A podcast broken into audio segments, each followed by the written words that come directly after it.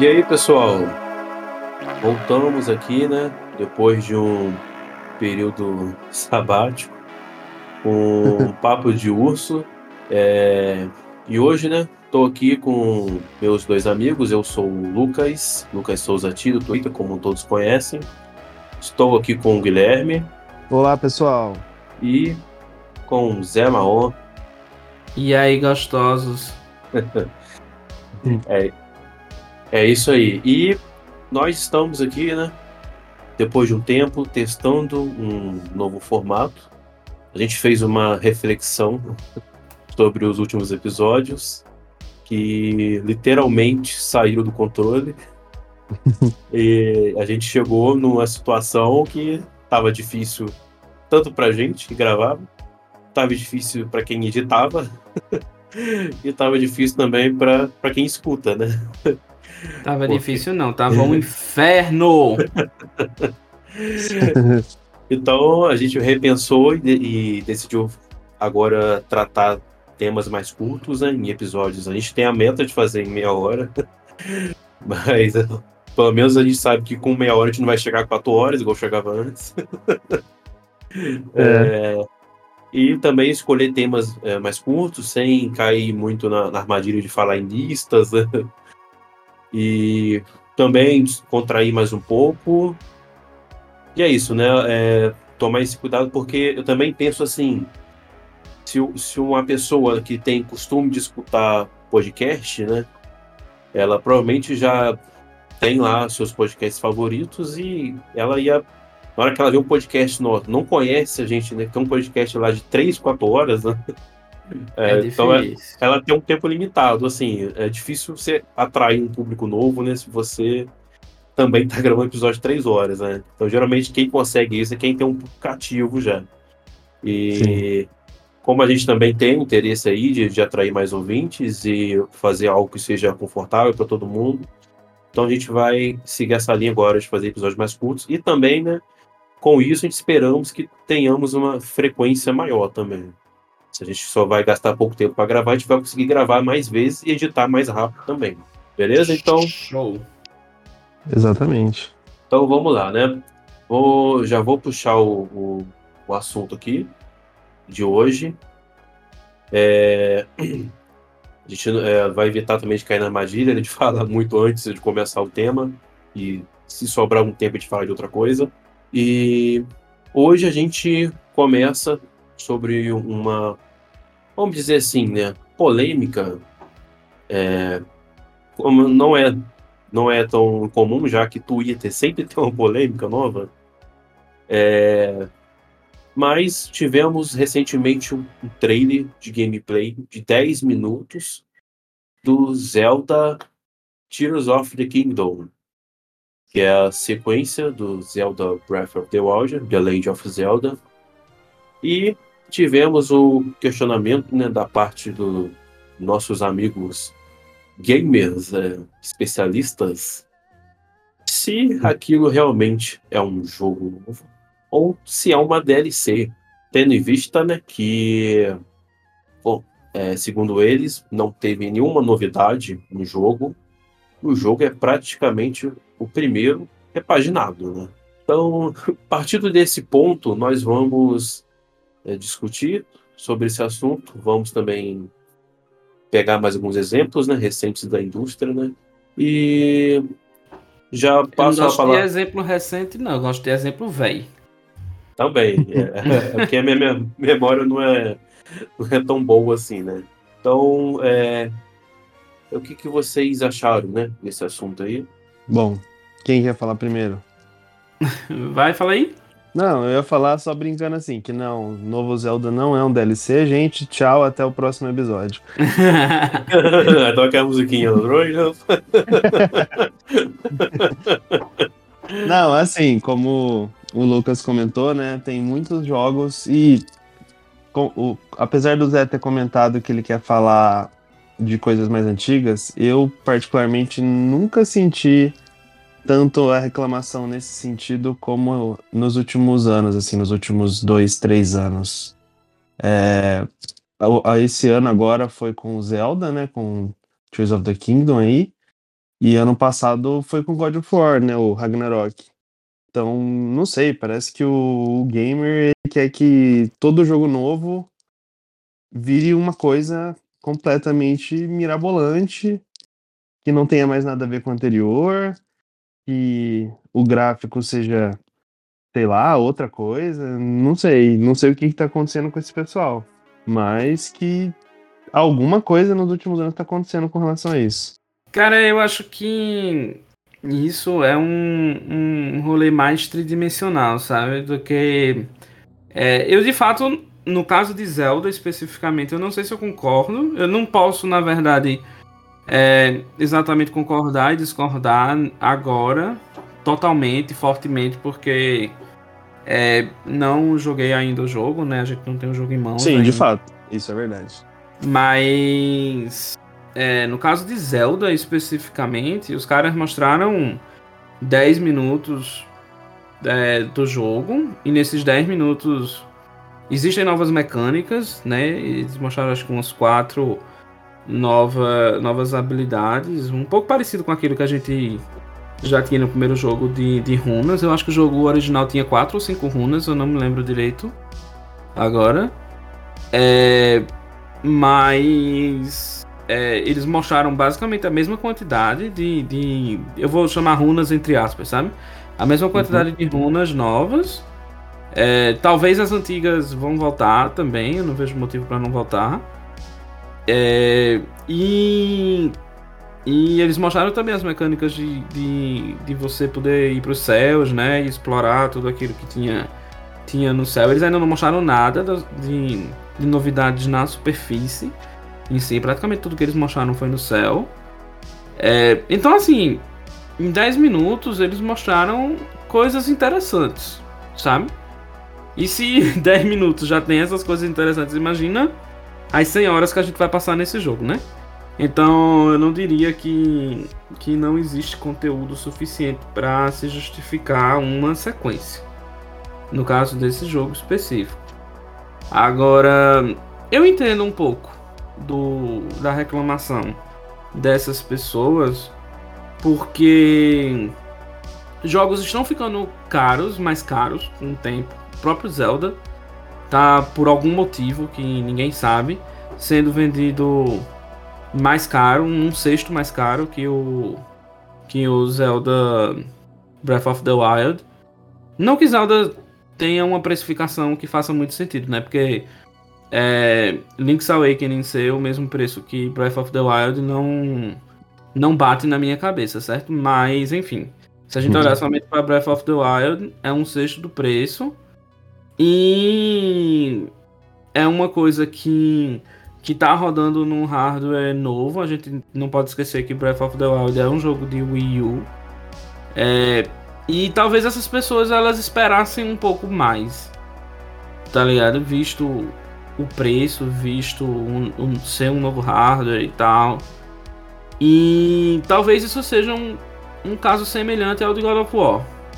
Eu, eu, José Maon, eu tenho um sério problema com, com sequências diretas em outra geração de consoles, sabe? É, eu particularmente não gosto muito. E o motivo que eu não gosto muito é que quando você compra um console novo, você tende a a querer ter experiências de fato novas. Tipo, o que é que esse novo console pode oferecer que o antigo não oferecia, sabe? E aí eu entendo que God of War é um jogo, um, jogo cross-gen. E, e, um jogo cross-gen muito bom, inclusive, porque a performance dele no PS4 é muito boa. Pelo menos foi o que todo mundo que eu conversei me disse. E eu, eu entendo um pouco a frustração de quem tinha um PS5 e se deparou com uma coisa um pouco semelhante demais com o jogo de PS4. Mas assim, esse é um jogo de PS4, antes de tudo, né? Melhorado para o PS5, não é um jogo de PS5 piorado para o PS4, sabe? Uhum. Esse sempre foi a promessa de, do, do Santa Mônica. É... Mas agora, no caso de Zelda, ele é de fato exclusivo do novo console. O Tears of the Kingdom não vai sair para Wii U. Então. Essa é... aí, porra. É, mas ele não vai sair pro Wii U, então é, o que é que o que é que, que a Nintendo tá fazendo para entregar uma nova geração, entendeu? Nesse caso, eu acho que a, o pensamento das pessoas são esse. Eu concordo com esse pensamento. Não sei se eu concordo, sabe? Acho que não.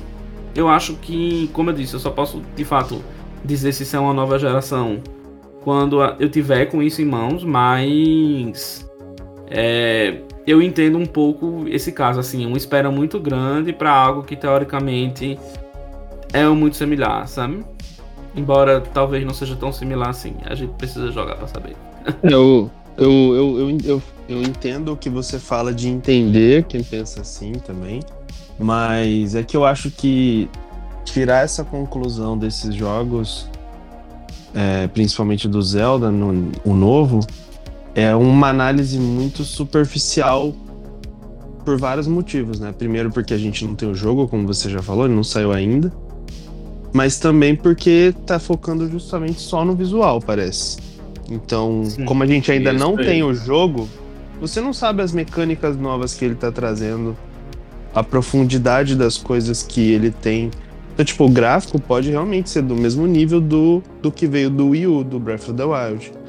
Mas se o mundo que ele te dá é muito mais complexo, e a gente já viu em 10 minutos que o nível da complexidade só do que eles mostraram, e eu não acho que eles mostraram quase nada, já aumentou muito, eu acho que essa análise de dizer que ele é uma DLC por causa da aparência, e eu acho que a maior crítica é essa, a aparência. Porque esse pessoal não está vendo o, o que esse jogo pode ser na questão do que eles já mostraram. Não é nem do que eles não mostraram ainda, mas do que eles já mostraram. É a minha visão. É. Eu acho que do ponto de vista técnico, esse jogo tá e tem potencial para ser muito mais complexo que Breath of the Wild, porque tipo, é, Breath of the Wild ele tava rodando em um hardware né, muito inferior, que era o do o do Wii U, isso é algo que a gente nunca pode esquecer, isso não é um jogo de Switch. E, uhum. e, agora você está praticamente renderizando outro mundo nos céus do jogo, que isso, querendo ou não, é mais complicado. É, vão existir outras mecânicas, a própria mecânica de você estar tá tendo que, que processar todos esses cálculos de, de, de fusões de coisas que podem rolar, isso daí por si só deve ser muito complexo também. É... Então, assim, eu entendo eles manterem os mesmos visuais. Assim, não faria sentido. Se você está querendo expandir o jogo em outros aspectos, se você mexesse nos visuais, talvez você, você não teria essa possibilidade de, de expandir ele nesses outros aspectos, sabe? Então, particularmente, eu vejo como algo bom. É o que eu vejo e porque também. o jogo, o jogo original também é lindo, né? A gente, uhum. tipo, isso é algo que a gente, eu preciso enfatizar, até hoje, quando eu jogo aquilo, até no Wii U, eu acho aquele jogo lindo. É, porque tirando uma melhoria de resolução, eu não vejo necessidade de melhorar mais nada do gráfico. Tipo, assim, no caso, tipo, ah, deixar é, é. mais detalhado. Eu não, não acho que precisa deixar mais detalhado nada. No máximo, melhorar o que é a, a resolução no sentido de que quando você botar numa tela grande, ficar ainda uma coisa nítida, o que já é. É, quando a gente pega o grupo né, do, das pessoas que estão reclamando, a gente pode classificar ali, né? É, a, basicamente, assim, as pessoas que estão reclamando. Tem um grupo de uma minoria que eu acho que, é que o Zé falou ali, né? Quem é, sabe que isso é um jogo de U, mas acho que isso é quase ninguém. Né? Todo mundo esquece esse detalhe, que isso é um jogo de U. Uhum. É, e tem essa galera aí que tá de fora do, do Switch, né? Vê o jogo com o mesmo gráfico e, e fica reclamando por causa disso, né? Porque a, às vezes a pessoa consome uma outra mídia e acha que um jogo novo deveria. A pessoa vê lá o trailer né, com gráfico quase idêntico ao primeiro, deveria sair só por ser a sequência, por ser um jogo novo, deveria sair 4K, 60 FPS, entendeu? É. É, então, assim, é, tem muita gente que reclama sem saber o que está reclamando criando uma expectativa que não faz nenhum sentido, né? É porque, beleza, não, não temos o limitador do Wii U, mas temos o limitador do Switch ainda. é, e claramente, como o Zé falou, eles escolheram, em vez de adicionar melhorias gráficas, vamos aumentar esse mundo. Vamos colocar novas formas de interagir com esse mundo. É, vamos aqui carregar esse mundo aqui, né? Sem loading. Você cai do céu, consegue ver o mundo inteiro. É, você tá em uma. É, a gente não sabe dizer ainda se é uma caverna, o que, que é, mas você usa um, uma, um poder e é, mergulha né, nessa caverna e sai no outro lado, entendeu? É, então, assim, para mim são coisas muito mais impressionantes né, do que ter um jogo ultra realístico que é 4K 60 FPS, né? Então, só por isso, né? Só por esses recursos, para mim já é muito mais. É, claro que é uma sequência, né? Digna de ser uma sequência já, entendeu? É, o, essa questão visual que a gente tá falando muito, que são pessoas que olham para um trailer, olham para uma coisa e veem um, uma, uma imagem semelhante ao que tá na cabeça deles de Breath of the Wild. É, mais uma vez, eu não tô querendo ser advogado do diabo aqui, certo, minha gente? Mas eu consigo entender um pouco dessas pessoas, sabe? É, por exemplo, a gente teve um caso semelhante a isso isso, isso é uma, uma. Eu não vou chamar de teoria, mas isso é uma observação que eu faço, certo? Que quando a gente. Quando, a gente, quando o Wii U foi lançado, é, um dos grandes pecados deles, dele é que o software do Wii U, os jogos, ele não parecia ser uma nova geração, sabe? Porque tipo, se você se você paga no Wii U era 350 dólares, eu esqueci o preço no Brasil, acho que era 1.800 reais, algo do tipo. E se você paga tudo isso em um console, é, você espera que ele entregue experiências diferentes ou muito diferentes daquilo que você já teve de experiência, né?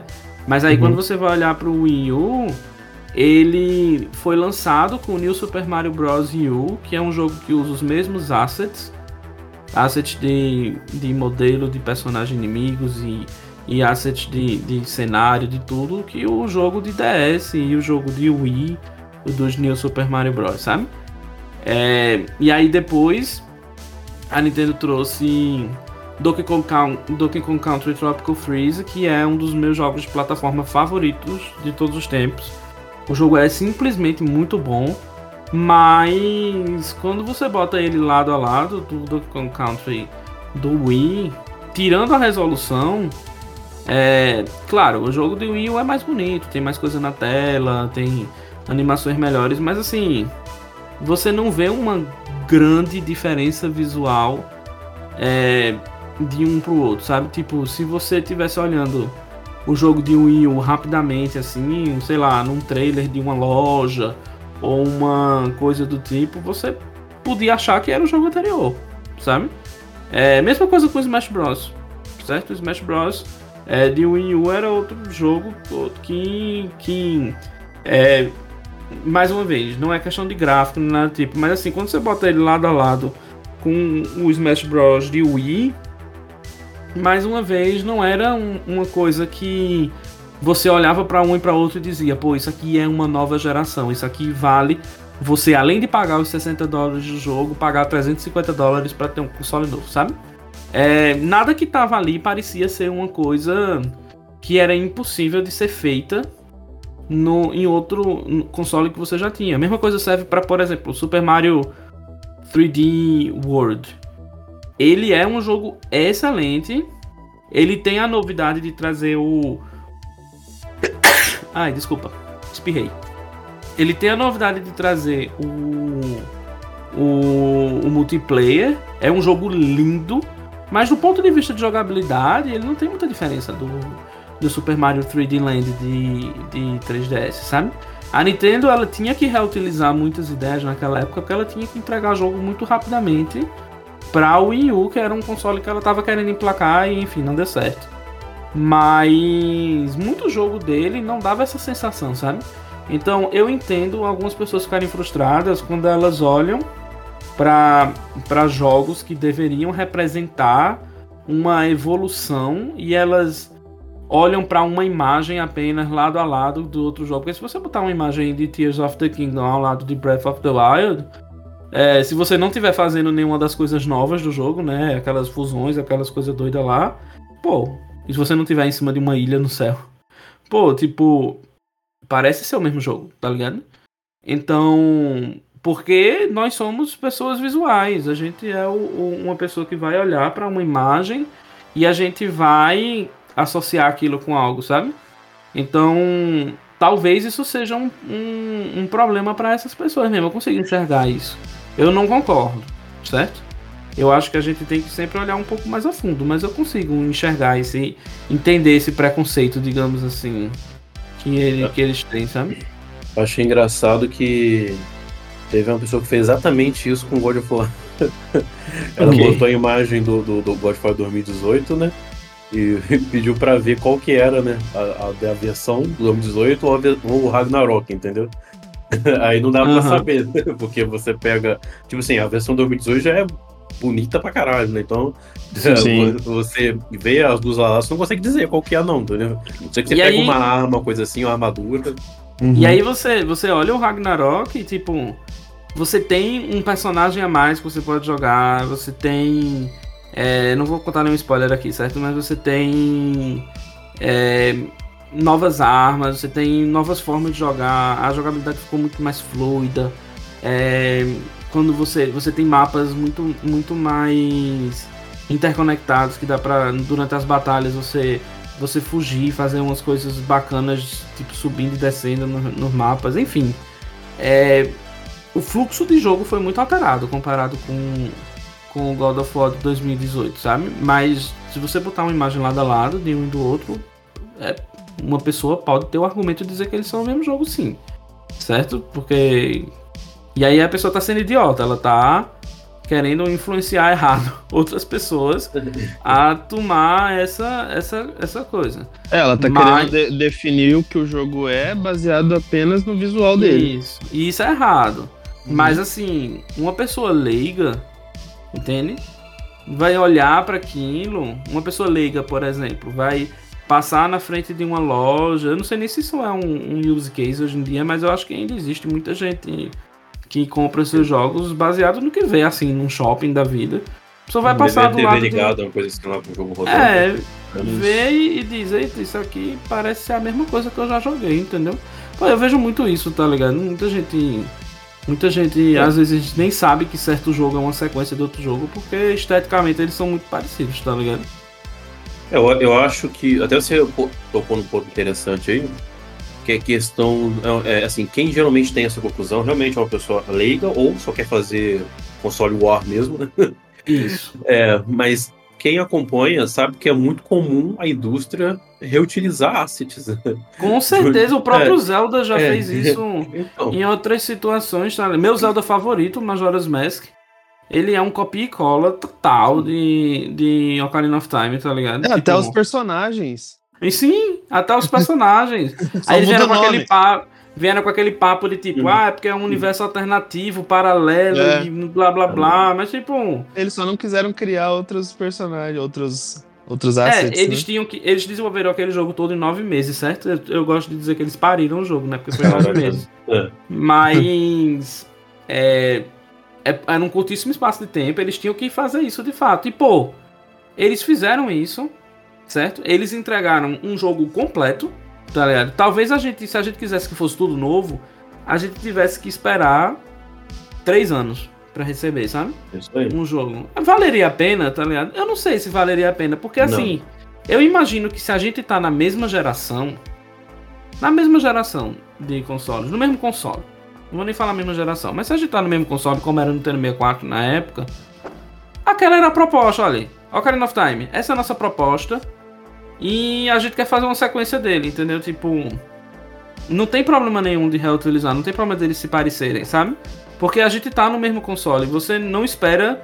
Existem alguns casos, acho que a gente pode até conversar isso em outro podcast, em consoles que eles de fato evoluem durante a vida deles.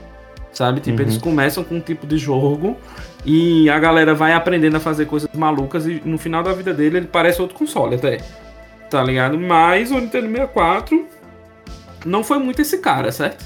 O Switch não foi muito esse cara também. Então, é, então eu entendo você fazer isso, tá? Você pega o Game Boy, por exemplo, o, o, os, os Zelda's Oracle, o Oracle of Seasons e o Oracle of Ages reutilizam tudo que eles podem de Link's Awakening também, principalmente Link's Awakening DX. Então, tipo, eu vejo zero problema nisso. Eu acho melhor isso do que a gente simplesmente não receber jogo. Eu, particularmente. E, aí, e Se for na mesma focar, geração. E eles conseguem focar em coisas que realmente interessam, né? Em coisas realmente legais. Agora, você comprar um console novo, tá ligado? E o jogo ser assim, imagina, você compra. Você compra o GameCube em 2001 e o jogo do GameCube seria Zelda Majora's Mask. Tá ligado? Hum, Só é. que em vez de ser Zelda Majora's Mask em 240p, ia ser Zelda Majora's Mask a 470p. Tá ligado? tipo, é, eu particularmente ia ficar muito brochado. Certo? Eu ia ficar muito brochado com isso. Porque você gastou uma nota comprando o console, né? Então você espera que você veja o motivo da nova geração, sabe? Agora, no caso de, de, Tears of the Kingdom, como a gente já conversou antes, assim, eu já acho o jogo muito bonito. Você. Existe um, um salto gráfico, sim, do Wii U para o, o Switch, mas não é um salto gigantesco. É, e em alguns casos nem existe esse salto, certo? E ninguém reclamou. Sim. Mas o próprio Breath of the Wild é um bom exemplo, tá ligado? E o jogo é, é lindo, eu não acho que, que a novidade deveria ser gráfico para ele, sabe? E a novidade deveria ser sim escopo de jogo. Eu acho que isso a Nintendo tá entregando.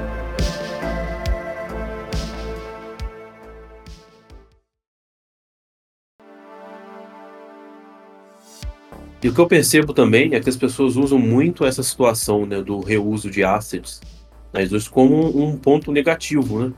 E eu, assim, eu, eu como sou programador, então eu sei que reutilizar as coisas é a coisa mais comum é, da, de qualquer é, software, assim, né? Não existiria nada como é hoje se não tivesse o reuso de coisas. Então, é, eu, como uma pessoa que entende, tem uma noção um pouco melhor de como funciona a indústria, então, para mim, tá dentro da expectativa que eu perceba isso, que eu perceba que tenha coisa ali que está reciclada, né?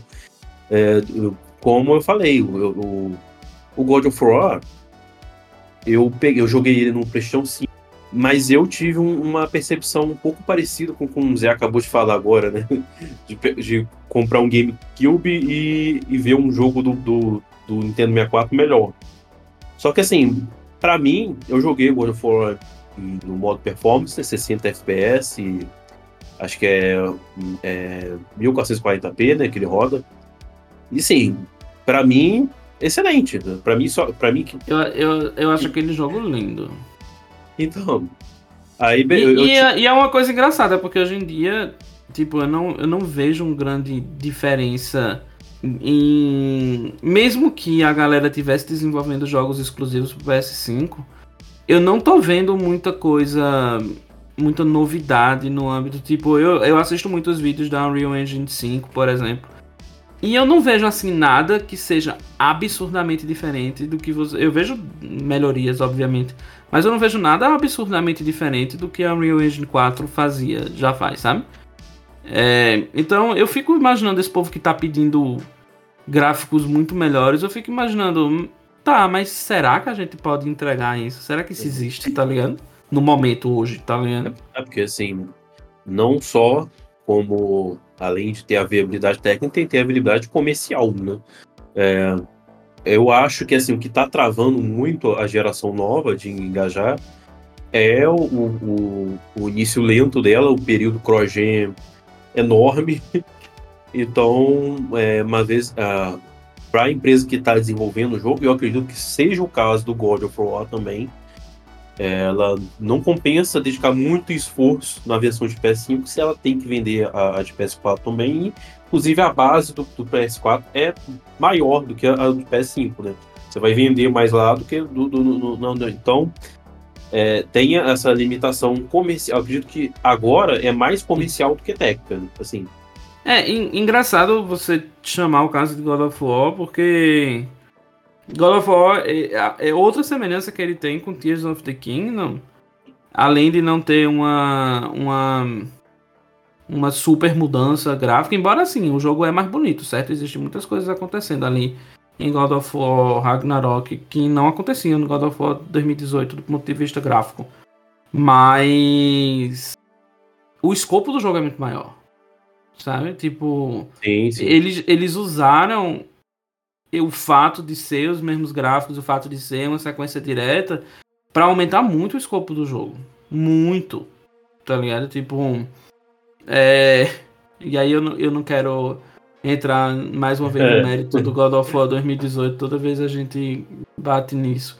Mas eu acho que Ragnarok ele é. Ele tem pelo menos quatro vezes mais conteúdo de qualidade que o 2018. Quando eu falo conteúdo de qualidade, é assim, conteúdo que não é só um copiar e colar, ou então você enfrentar o mesmo inimigo cinco vezes, só que mais difícil, ou coisa do tipo. Conteúdo novo, inédito, bom, as sidequests do jogo são maiores e muito mais interessantes. É, A história principal também é muito maior, você visita muito mais localidades em em Ragnarok. Tem muito mais personagens no jogo. É, Então, eu achei um excelente uso de orçamento. No caso de God of War. Ragnarok. É. E no Eu caso acho- de God of War 2 também, certo? God of War 2 de PS2. PS2. Não sei se vocês são da época, assim, mas tipo, são, né? É, não sei se vocês jogaram na época. Mas tipo, God of War 1 era um jogo. Da primeira vez que eu joguei, meu Deus, eu acho que eu terminei o jogo em tipo 6, 7 horas. É um jogo muito curto. E Uhum. ele tem umas partes que são, tipo, absurdamente quebradas, eu acho que mais pra prolongar o jogo, tá ligado? Principalmente mais perto do final. É, E aí você vai jogar God of War 2, God of War 2 estava entregando coisas novas a cada 30 minutos que você tá jogando. É uma coisa nova, diferente, é uma, uma, uma, uma aventura imensa, uma coisa do tipo, sabe? E o jogo saiu pra PS2 em 2007, depois Quando que o PS3 já tinha sido lançado, tá ligado? É isso que eu ia falar. Eles escolheram lançar no Play 2 justamente porque eles já sabiam que ia dar certo lá, que eles tinham aprendido como funcionava, né? E porque eles podiam, us- em vez de gastar muito mais dinheiro fazendo. melhorando gráficos, eles podiam usar esse orçamento pra. É, pra. como é o nome daquilo? Pra aumentar o jogo, pra fazer essa melhoria. E, e sinceramente, eu acho que God of War 2 poderia ter sido um título cross-gen no PS3. É porque na época você não tinha muito essa mentalidade nos estúdios first party, sabe? Mas eu Uhum. acho que ele podia ter sido um, um título cross-gen. Assim, o, o, o remaster dele no PS3 é excelente. E Uhum. se eles tivessem feito aquilo no lançamento, o jogo teria sido muito foda, tá ligado? Porque o jogo é muito bonito, o jogo é muito bonito. Claro que quem comprou um PS3 é, e queria ver a nova geração de God of War ia se frustrar um pouco, né? Mas. Principalmente porque o 3 é outro nível. Mas. Mas aí É. o 3 eu acho que ele focou muito mais nos gráficos, né? Justamente. Apesar Ah, eu não dele. sei, o 3 eu Assim, acho eu- do caralho Não, aquele não, jogo. puta que Eu, pariu. eu gosto muito Não, eu acho todos jogo. do caralho, pra falar a Sim, verdade. eu também. Só que eu acho que muitas das coisas que ele trouxe que a gente já tinha visto no 2, muitas, né? Teve muita novidade Aham, na gameplay? Teve, com certeza. Mas O três- parecia, mas O 3 parecia era que, muito aquela coisa, aquela sequência direta, tanto que come, ele Isso. começa É, ele- onde o outro ele termina, começa né? onde parou, é, tipo, você tem É. que ter terminado o outro pra continuar esse, não tem jeito. Pois é. E ele, era, e ele era muito vendido, eu lembro na época que ele era muito vendido como, tipo, o jogo mais bonito de todos que existiam na época.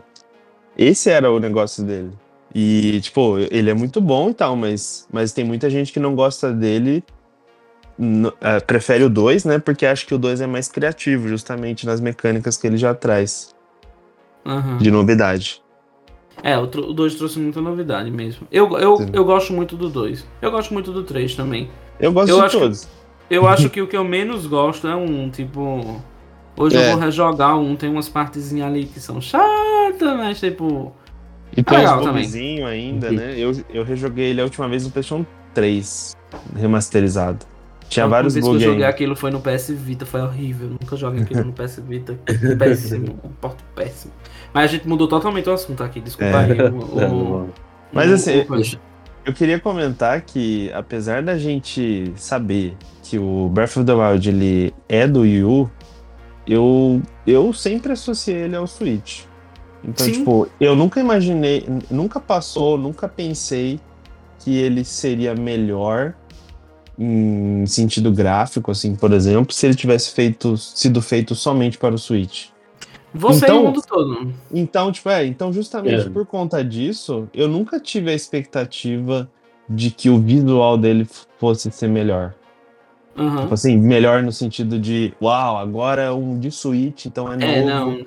Então, é como o Lucas comentou lá atrás, que quem tem essa visão de que, nossa, se ele agora é do Switch, ele tem que ser melhor nesse sentido, é esse pessoal que tá em outras plataformas, né? Que tá na, no Xbox, no PlayStation, que eu também tô, mas, mas que parece que a venda deles sempre tem a ver com isso, né? Que o jogo. E, e é uma coisa que a gente. que tem a ver com o que a gente tá vendo nesse começo, que os jogos que saem novos, eles não parecem que tem coisas é, tão criativas novas. Tipo, Horizon, o, Zero, o Forbidden West aí. Tipo, ele, ele tem coisas novas? Tem. Mas o que ele chama mais atenção é o visual. É, Então- Forbidden West, na minha opinião, na minha experiência, ele foi muito mais lapidar o que Zero Dawn tinha feito, sabe? Uhum. E que, e que é totalmente aceitável, porque, mais uma vez, Forbidden West é um jogo de PS4. Tá Sim. ligado? É, isso aí. Mas assim, É. o, que eu, o que eu acho é que o Forbidden West ele sonha em ser Tears of the Kingdom. Não, mas, mas falando sério, assim, eu, eu, eu entendo isso que você disse de, do povo associar é, Breath of the Wild ao Switch, mas assim, independente do povo associar ele ao Switch, ao Wii U, ao que for, a gente tem que lembrar que, que faz seis anos, certo? É, Eu não sei o que aconteceu no desenvolvimento desse jogo. Eu não sei se houve um problema, se não houve, se a Nintendo somente tava indo de boa porque ela tá num, num- numa zona de conforto, talvez, sabe? Hum. É, eu não sei exatamente o que aconteceu, mas seis anos é muito tempo para uma sequência direta, certo? Uma sequência que tá reutilizando certo conteúdo, a gente sabe que está. É, então, eu penso muito que esse pessoal não necessariamente estava olhando e dizendo, não, esse jogo, o antigo foi feito pensando no Wii U e o novo foi feito pensando no Switch, então ele tem que, que ser bombasticamente diferente. Mas talvez eles estejam pensando isso porque faz seis anos, sabe? Uhum. Tipo, é, tal, é diferente, por exemplo, de God of War, é diferente de Horizon, sabe? É, Horizon, eu acho que foi quatro anos de diferença, não sei, de um pro outro. De quando é Horizon? Ele Forbidden saiu junto com o Breath of the Wild, o primeiro. né? 2017. É. É, é, então cinco anos aí É. de, de diferença, saindo no mesmo console, né? No PS4 também. É, aí eu acho que existe um certo. Um certo. Mas assim, é outro mapa, totalmente novo. Tá ligado? No caso de. De Horizon, não é o caso de Zelda, a gente sabe que existe alguma reutilização lá no mapa. Em algum. Tipo, pela. Eu tava até assistindo um vídeo hoje mais cedo mostrando do vídeo que eles mostraram as diferenças que, que as pessoas já notaram nos mapas. Então existem alguns lagos que não existiam no, no jogo original, existem umas coisas diferentes, sabe? É, mas de forma geral o mapa tá lá, igual. Então não era o caso de Horizon, por exemplo. Então, para uma coisa que tá usando uma boa parte do mapa e tá mais adicionando coisas em cima, é, talvez seis anos tenha sido realmente muito tempo. Tipo, é algo inédito pra Nintendo, na minha opinião. Eu nunca vi ela demorar tanto desenvolvendo um jogo em que ela tá reutilizando algum conteúdo do jogo anterior, sabe? Como a gente Uhum. chegou a conversar aqui em Majora's Mask, demorou nove meses. Eu não tô dizendo que era pra esse jogo demorar nove meses assim possível, certo? Mas eu acho que pra uma sequência direta, uma, do- nesse nível, talvez coisa de dois, três anos, teria sido mais aceitável do que seis. Sim. É, então existe esse esse esse reflexo, esse, essa reflexão assim na minha cabeça, né?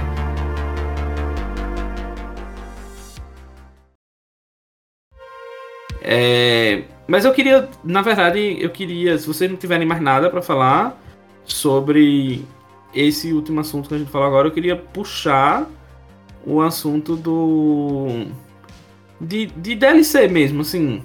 Qual é a expectativa para uma DLC, sabe? É, porque eu tava, tava refletindo sobre isso antes desse podcast. E um jogo que eu gostei muito, muito mesmo. Que eu gostei mais do que o, do que o, do que o anterior, digamos assim. Foi Miles Morales, Spider-Man Miles Morales. É... é, eu já tinha falado antes, não foi sobre ele. Tipo, eu gostei muito do Spider-Man original. É, e aí, Miles Morales. E, só que assim, tinha muitas coisas do Spider-Man original que eu achava que tava ali e que não eram necessariamente tão divertidas, sabe? É, tinha, tinha muito conteúdo repetido também, de certa forma. Não repetido, mas repetitivo, sabe? Tipo, um, umas quests muito grandes, assim, pra, pra pessoa achar coisas e fazer coisas no, no mapa. É, e a aventura principal eu achei ela um pouco desfocada em alguns pontos, sabe? É, talvez ela foi grande demais, na minha opinião. Enfim, eu queria muito que, que uma experiência mais condensada, sabe? E Miles Morales foi exatamente isso, custando é, dois terços do preço do, do jogo anterior, sabe? Então eu gosto dessa estratégia. Eu acho uma estratégia interessante. Você pode entregar o jogo dois anos depois do, do anterior, custando um preço menor, mas deixando claro que é um escopo menor também. Tá ligado? Você não está entregando a mesma experiência, mas é um tipo de sequência que, que, que eu gosto. Qual é, qual é a opinião de vocês sobre isso? Vocês gostam também? Eu acho que a gente tinha até comentado sobre isso. Né? Eu, eu não, eu não joguei o, o Miles Morales, mas pretendo. E eu queria que, inclusive, isso fosse uma prática é, mais comum. É, porque, assim, a, é, acho que tanto no caso do, do Miles Morales, como no caso daquele. daquela DLC do Uncharted, né? Acho que, que era para ser um DLC, mas virou um jogo também, uma coisa assim, né? O Lost Legacy. Isso, isso. Aí beleza, a gente teve um, um jogo ali entregue em um tempo menor, um preço mais é, acessível, um escopo menor. Eu concordo com as críticas sobre o Spider-Man é, original, que tinha aqueles trechos com a Mary Jane, com, com o próprio Miles lá antes de, de ele virar né, né Homem-Aranha também. É, que realmente faz a, a, dar aquela impressão de injeção de linguiça para fazer render mais a, a campanha principal. E, e, eu queria que tivesse mais jogos assim, com um escopo menor, fossem mais focados e, e que a gente pudesse aproveitar com, com é, tanto que não consumisse tanto tempo, né, deixe ficar fazendo tanta coisa repetitiva, né? E, e assim, é, eu acho excelente. É, assim, infelizmente, não é o que tenho mostrado acontecer, né? Mas eu queria que hum. tivesse mais jogos assim. É, eu também não joguei o Miles e também o exemplo que você deu do Uncharted não joguei, mas eu concordo que nesses dois casos foi uma boa ideia separar. Porque assim, eu acho que seria possível ser uma DLC os dois, sim, seria possível. Mas eu acho que eles têm conteúdo suficiente para se separar e para funcionar sozinhos, desde que, como vocês falaram, deixando claro que o escopo é pequeno, é menor e o preço também menor, né? Eles eles podem funcionar sozinhos. Então, vender ele como uma DLC acabaria sendo até ruim, porque a pessoa dependeria do jogo base, sendo que nem Sim. parece ser necessário, né? Nesses casos. Então, é. o quando eu imagino uma DLC, eu imagino mais numa, um, um conteúdo que ele vai me dar mais é, um pouco mais de história, por exemplo, ou algo nesse sentido, daquela história que você já viu do jogo base, mas não ao ponto de que parece que virou um jogo novo, por exemplo. Então, sei lá. Missões extras. E... Isso, missões a mais, ou então você sentiu que a história podia ter aprofundado tal coisa e não aprofundou, e aí aparece uma DLC uhum. que aprofunda isso. Por exemplo, nos, nas DLCs da From Software acontece muito isso no Dark Souls, no Bloodborne. Uhum. E são DLCs que o pessoal acha assim até a melhor parte do jogo, em muitos casos, porque elas são DLCs que servem para aprofundar mais ainda o jogo. Não para criar uma experiência nova, mas para aprofundar, para melhorar aquela que você já tem ali. Então, aí, tipo, puxando a discussão do que a gente estava falando hoje, eu acho que até não, não cabe dizer que seria daria para ser uma DLC o Tears of the. A gente sabe que não, entre nós aqui. Mas eu acho até absurdo uma pessoa dizer isso, porque o que aquele. O que o jogo está se propondo a trazer é uma experiência completamente nova. Então, uma história nova, uma, um mundo que, apesar de ser o mesmo, ele tem muito conteúdo novo, pelo que deu para entender até agora, mecânicas muito novas, então, não é isso que eu espero de uma DLC, particularmente. Eu espero, como eu disse, que ela me traga alguma coisa a mais daquilo que eu já vi, mas de uma forma mais controlada, porque é para ser uma DLC, então você sabe que eles não vão passar anos trabalhando naquilo e, e senão não, não teria como, né? Então é o que eu acho, assim. É, eu queria só adicionar nesse conceito de DLC que o próprio Breath of the Wild teve um pacote de expansão. Sim. E esse pacote de expansão ele trouxe ele trouxe certas ferramentas a mais. Ele trouxe uma quest a mais, né? Ele trouxe um... a moto, né? Também. Trouxe uma Divine Beast totalmente inédita, não foi? Ah, é, é, eu não sei. Oi? Teve Divine Beast? Divine Beast ser? não, mas teve aquele. aquele. aquela dungeon. não sei se a, se a gente chama de Beast. A, a, o desafio? É. Ah, sim. É o Trials, é, da, da, Trials da, of é Massurge, né? É. Isso, isso. Isso é. Então, assim, eu acho.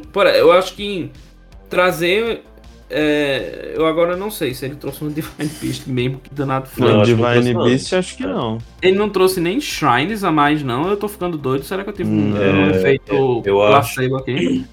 Eu acho que o DLC do Breath é DLC mesmo. É. é ele é assim, DLC é, mesmo. É, é, conteúdo, mas é DLC. Não tem nada demais, não. É, tipo assim, ele tem, ele tem desafios novos, que é esse Trials aí que você falou. Ele tem de mais diferente que eu saiba é a moto que dá pra ter, que eu nem cheguei a fazer isso, eu não sei ainda como é que faz. E Inclusive tem... o New Game não, Plus, né? New Game Plus é da DLC, não é? Acho que sim. É. E ele, tem, e ele tem aquela, aquele modo que é uma dificuldade maior, né? Aquele Master. Isso, é. é. esse aí, esse modo aí. Isso, que aí é, um, é o mesmo jogo, só com uma dificuldade bem maior. Eu tentei jogar, pior que Dark Souls, mas mas dá, né? Ele tem. eu me lembro que ele tem aquele negócio que você, tipo, mata todo mundo com um golpe só, mas você também morre com um golpe só, né? É, é. Eu acho que eu confundi esse trial com alguma. Não, não, eu acho que no alguma caso não é isso, não, Zé. Isso aí é uma coisa que tinha no Ghost of Tsushima. Isso. O quê? não, em breve. Esse, esse Gente, negócio você... de você. Esse Vocês jogaram o, o, a expansão de Breath of the Wild? Eu joguei só uma parte do Balada dos Campeões, olha. É, é dela que eu tô falando. Tipo, você ganha um, uma, uma espada, não, mas é um, um negócio lá estranho. Que aí tudo fica diferente lá no Great Plateau. Ah, Se lembram acho, disso? Eu isso acho que você refaz. Acho que tá confundindo. Acho que você refaz a Divine Beasts, é isso. Acho que você enfrenta os chefes de novo. E vo mas você enfrenta um, um, um, um Chica, né, no final? É, não, aí não cheguei até o final dela. ah, sim, porque eu me lembro que você, é. você enfrenta um Chica no final. Isso aí eu não sei. É, pô. Cara, mas é, é jogo tipo, pra porra. Uma coisa assim eu acho interessante, tá ligado? Você entregar uma dungeon a mais, você entregar um, uma, uma, um, uns trials a mais, uma coisa do tipo, eu acho, eu acho interessante, tá ligado? Mas aí, se você E aí, no máximo, ser 20 dólares, né? Ser tipo 100 reais, uma coisa do tipo. Mas. Já foi se, 30, eu acho. se você quer, tipo, vender uma experiência como Miles Morales ou algo do tipo, 40 dólares é um preço interessante, tá ligado?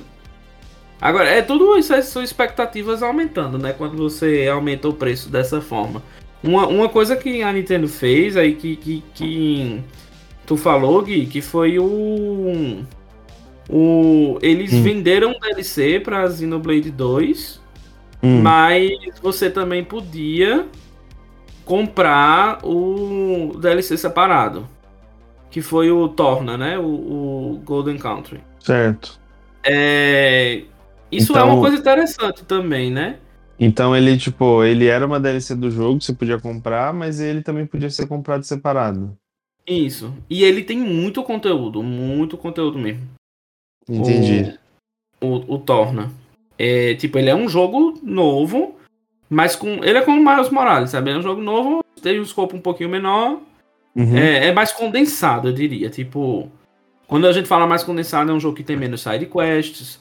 É um jogo que a quest principal é um pouquinho menor. Mas ele Uhum. continua entregando mundos gigantes, tá ligado? Coisas do tipo. Ele se passa, por exemplo. Pronto, um exemplo de Torna eu acho muito bom, porque. É, você, Xenoblade 2, eu acho que Xenoblade 2 tem. Porque cada, cada mapa do jogo é como se fosse um titã lá, que você anda por cima dele e tal. E eu, eu acho que ele tem tipo uns 4 ou 5 titãs, sabe? E aí torna é um titã novo, sabe? É, Hum. Quando eu penso em DLC de Zelda, eu penso muito em você ter tipo, se você, se a gente não tivesse olhando para Breath of the Wild, se a gente tivesse olhando para os anteriores que tem dungeons, tá ligado? Eu imagino muito você ter tipo umas duas dungeons novas ou algo do tipo, por exemplo, o Wind Waker mesmo, o Wind Waker claramente tá faltando umas duas ou três dungeons ali naquele jogo, né? A gente da Uhum. história de desenvolvimento do jogo, então. Mas seria massa, assim, um DLC com isso a mais, tá ligado? Uma coisa tipo. Eu imagino, eu imagino DLC mais como uma expansão do jogo original. Como foi Sim. com Pokémon, né? Pokémon, o jogo adiciona. Pokémon Sword. O jogo adiciona lá uns dois mapas a mais. É, mas não são dois mapas do tamanho do mapa do jogo original, né? São, tipo. São dois mapas só do um pouco maiores que os Wild Areas, né? Do, do jogo. É uma coisa legal também. Agora, tipo, o cara faz um DLC em que você joga com um personagem novo. Você joga. Você tem uma história totalmente nova. Você tem mecânicas totalmente novas. Tá ligado? Tipo, É um jogo novo. você tem um jogo novo, tá ligado? É, é porque o que eu tava pensando aqui, por exemplo, é que pegando isso que você falou de colocar uma dungeon nova, quando eles fazem isso, eles só estão te dando mais uma, um lugar para você já aplicar todas aquelas mecânicas que você já tinha.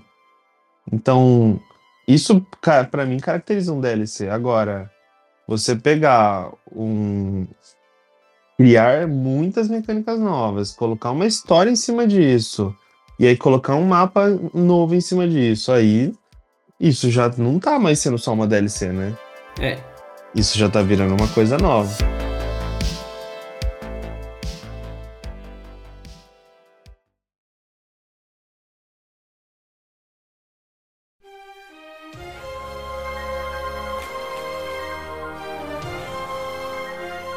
Então, pessoal, partindo aqui pro, pro encerramento, né?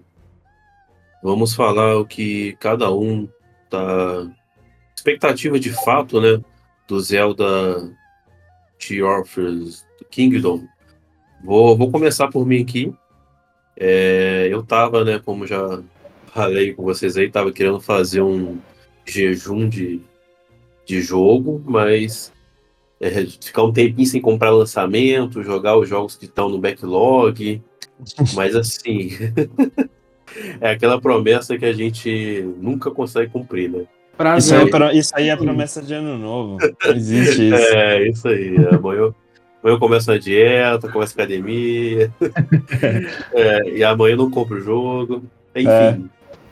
É, e confesso que assim, me animou demais esse Minecraft que o jogo tá virando. É, eu sou um daqueles que, quando começou a jogar o, o Breath of the Wild, estranhou demais as armas quebrarem. Hum. É, e até durante um tempo continuei estranhando. Eu acho que eu só fui entender de fato isso quando fiz um dos desafios da, da acho que desafio não, é uma tem uma ilha que você cai, fica é sem, sem, né? sem, sem, sem, equipamento nenhum. Ah, essa missão ah, é, é legal. É.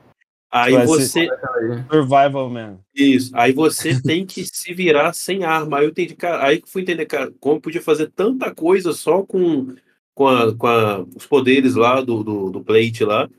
Uhum. É, podia. Aí tinha que pegar o um negócio que tava na barriga né, do, do, do, daquele gigante lá dormindo e botar Sim. dentro do, do. sem arma nenhuma, pelado, literalmente, né? Só de cueca. É, aí eu fui entender que o jogo, ele desestimula o combate, assim, entre aspas, porque ele te dá, ele estimula a sua criatividade, né? É, e você, em vez de. Eu, eu, quando eu comecei a jogar e não tinha muita ambientação com o Zelda, eu ia como se fosse, sei lá, um Dark Souls ali, né? Ou um, ou um X-Slash. Ia tentar bater todo, matar todo mundo só, só, só com a arma, mas depois uhum. eu fui ver que tem muitas formas criativas, né? Vão desde você jogar uma pedra num penhasco, ou é, você empurrar o, bicho né, com alguma coisa de, é, de aço. E agora, com essa questão do, do Minecraft, além né, de, de possibilitar novas combinações criativas, né, também tem a questão da arma agora, que você vai poder combinar as armas e, e fazer um, aumentar a durabilidade. Então, eu acho que essa, essa questão ela veio também para quem ficou incomodado um pouco com a durabilidade das armas. Agora, você não precisa descartar completamente uma arma, você pode fundir ela com outra. Sim. E eu acho que isso foi. A durabilidade dela, né? Tipo, ela ainda vai quebrar nesse estado. Isso. Vai, isso. vai quebrar, mas vai, vai, vai ser uma arma diferente, né? Vai, vai ter um moveset, etc. Isso dá mais valor ainda, eu acho que como decisão de design, assim, pensando. Porque também, né, tinha aquela justificativa que, assim, as armas vão quebrar porque também quero que o jogador explore todas as armas, né? E agora tem o incentivo de explorar todas as combinações de armas. Então, é uma coisa que aumenta, assim, a nível é, exponencial, entendeu? É, então, considerando isso, sem, sem, sem ainda entrar no mérito se vai ter exploração subterrânea, essas teorias aí, né, se tem muita coisa escondida ou se está muito parecido. É, para mim, só isso já, já dá uma vontade enorme de, de jogar esse jogo, de descobrir isso, né, é, ali na, é, por mim mesmo, né, jogar isso no lançamento. E assim, ainda não me decidi, mas vamos ver até lá, né? Como é que vai ser. Eu só tenho uma coisa a dizer. The Legend of Zelda, eu só quero a sua rola encaixada na minha chota. Ai, que delícia! Porra, essa. Essa referência aí eu peguei. Não, mas falando sério, assim, eu acho que a você quando olha para Breath of the Wild, eu acho que o elemento principal do jogo é liberdade, sim. É, é liberdade até de você não experienciar a história do jogo, se você não quiser.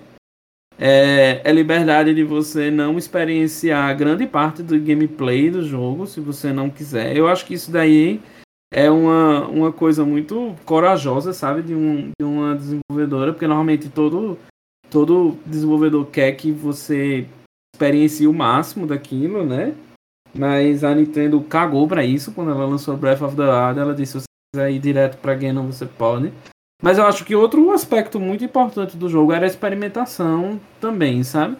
Tipo, você pode experimentar. É tinha coisas bizarras, coisas simples como é, pegar uma, uma arma de, de metal e conduzir a eletricidade e jogar ela no inimigo quando tiver fazendo trovão, ou então fazer fazer fogo de uma certa forma e não sei o que. Enfim, existe muita experimentação no jogo e eu acho que agora a gente vai estar num novo nível de experimentação, né? Porque além da gente estar tá experimentando com essas coisas, a gente vai estar tá experimentando também com, com essa coisa da fusão, né? Tipo, fundir tudo para ver no que dá.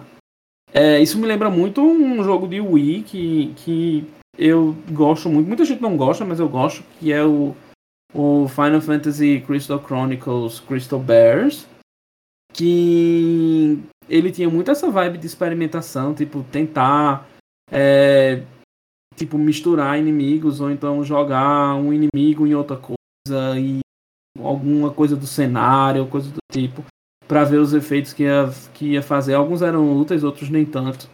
Mas eu acho que, que, que Breath of the Wild vai pegar meio que essa ideia e.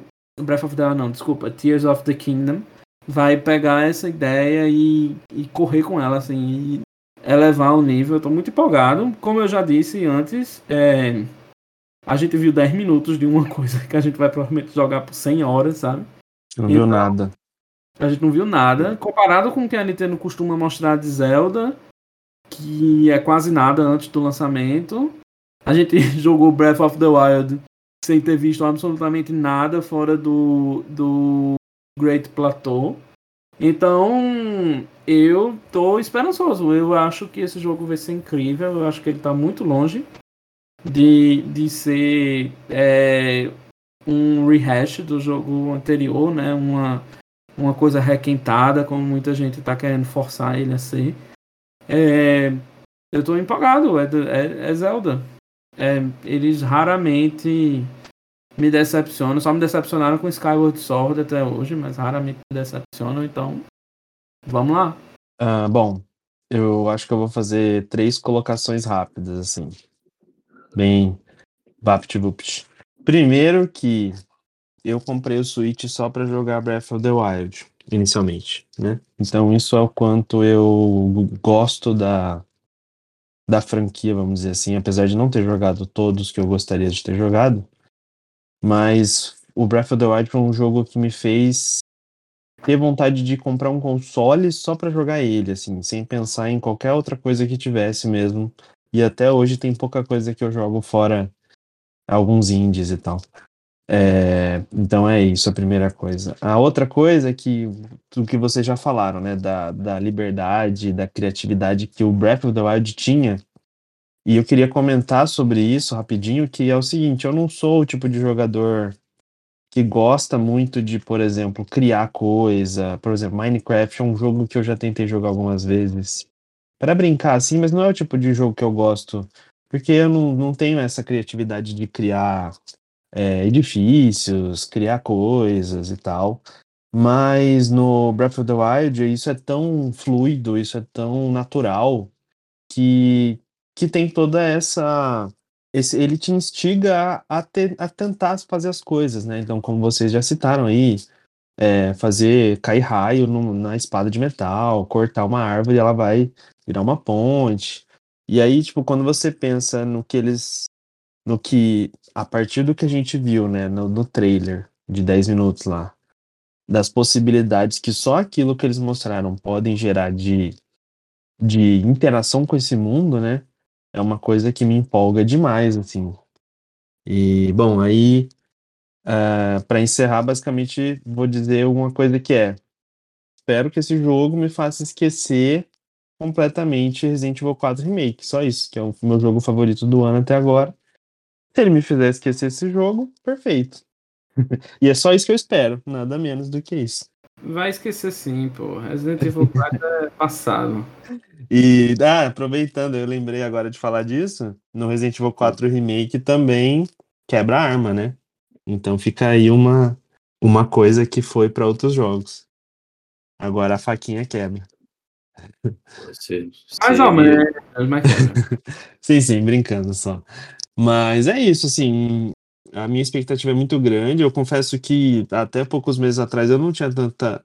Como é que eu posso dizer? Eu não tava naquele modo entre aspas, hypado, assim, que você fica ansioso para que lance logo, mas até também porque a gente não sabia muita coisa, né? Então a gente, ah, a gente sabe que o jogo vai ser legal, porque é, uma, é o Zelda, é a continuação do Breath of the Wild. Mas é você DLC, não. É o DLC de Breath of the Wild. É o DLC de Breath of the Wild. mas você não sabe. Mas você ainda não sabe exatamente o que você espera, né? Então você não, não tem muito o que. Tipo, eu vou me empolgar com o quê? Só por ser uma continuação? Eu, pelo menos, não, não fiquei assim. Mas assim, agora, com esse último trailer. Bom, a minha pré-compra já tá feita aí. Carvalho Games patrocina a gente. 400 uhum. conto tá no Pix lá e já foi. A minha pré-compra também tá feita. Inclusive, eu queria, eu queria abrir esse espaço aqui para dizer a pessoa que me presenteou, que eu não sei até agora quem é, mas que enviou aqui para casa. Não contei, a gente não contou essa história, mas enfim, um dia eu acordei aqui e tinha chegado uma correspondência com Resident Evil 4 Remake para mim. Então, eu queria dizer a essa pessoa muito obrigado, tipo, eu não sei quem é você, mas eu já lhe considero pacas. Certo? Agora, não precisa mandar Zelda para mim, porque minha pré-compra já tá feita.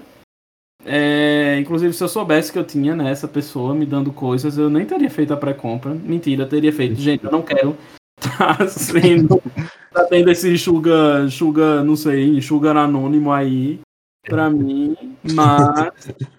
É, mas é isto, tipo, não precisa me dar esse, esse coisa. É. Inclusive, eu queria até aproveitar esse momento para dizer que eu, eu não, de fato não queria gastar com Resident Evil 4, né? Foi um dos motivos de eu não ter, de eu não ter comprado, porque eu já tava com muito jogo aqui.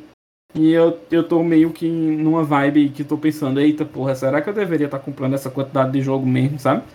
Mas, por outro lado, também eu não comprei, porque eu estou fazendo um TCC no momento. E esse TCC está comendo um bocado do meu tempo. É muito por isso que eu não joguei tanto Resident Evil 4 Remake ainda. Então, pessoa misteriosa, eu lhe agradeço muito. O motivo de eu não ter jogado muito até agora é este. E não precisa ficar triste, eu gostei muito do presente, vou jogá-lo. Assim que eu terminar meu TCC daqui a 15 dias, que é a minha data limite, eu vou devorar o presente que você me deu, mas por enquanto, é só deixar claro que, tipo, é, estou feliz por ter me dado e. Mas não precisa continuar com essa vibe, certo? É, basicamente, oh. já, logo mais ele vai postar a platina aí no Twitter do Resident Evil 4, não se preocupe. o, o Pessoa Misteriosa, então, para que tenha ficado bem claro, né? Ele já comprou o Zelda Tear of the Kingdom. Eu não. Então, se a caridade ainda estiver em alta, a, a solidariedade, eu aceito. Pode mandar para mim. Não, não, eu, eu não tenho preconceito, pode ser digital cria um e-mail fake aí, me manda a chave. É isso aí, tô na espera. e eu, ó, entre os integrantes aqui, eu sou o único que não tem um PlayStation 5, então fica aí também aberta a minha DM. Virou um Papai junto. Noel, não foi agora? é. O Papai Noel dos ursos. Eu, é, papai Ursão. Ursão Noel. Ursão Noel. Perfeito. É, enfim, gente, olhem. Muito obrigado aí pela, pela participação, pela escuta de vocês, né? Por vocês estarem aí dando essa força pra gente. É, vocês podem seguir a gente no, no Twitter. É, meu arroba é arroba Zema11, E-M-H-O-N. É, o 2000, qual é o teu mesmo é Gímica com três i, né? Isso, Gímica com três is. E o de Lucas é Lucas Souza TI. Ou TI, como ele quer dizer. É... Ninguém sabe que ele trabalha com informática. Oh, Ninguém sabe, né? Que ele trabalha. Mas pode seguir a gente. É... A gente vai estar tra tentando trazer episódios com, com mais frequência. Mande lá feedbacks também é muito, muito bem-vindo, tá bom? É, espero que vocês gostem desse novo formato mais curtinho. E a gente pretende aí aumentar o ritmo por conta do, do tamanho ser menor, né? É. É, é curtinho como nossa pitoca. Mas curtinho é mais gostoso, viu? As curtinhas é. fazem coisa que nem digo. É, pitoquinha.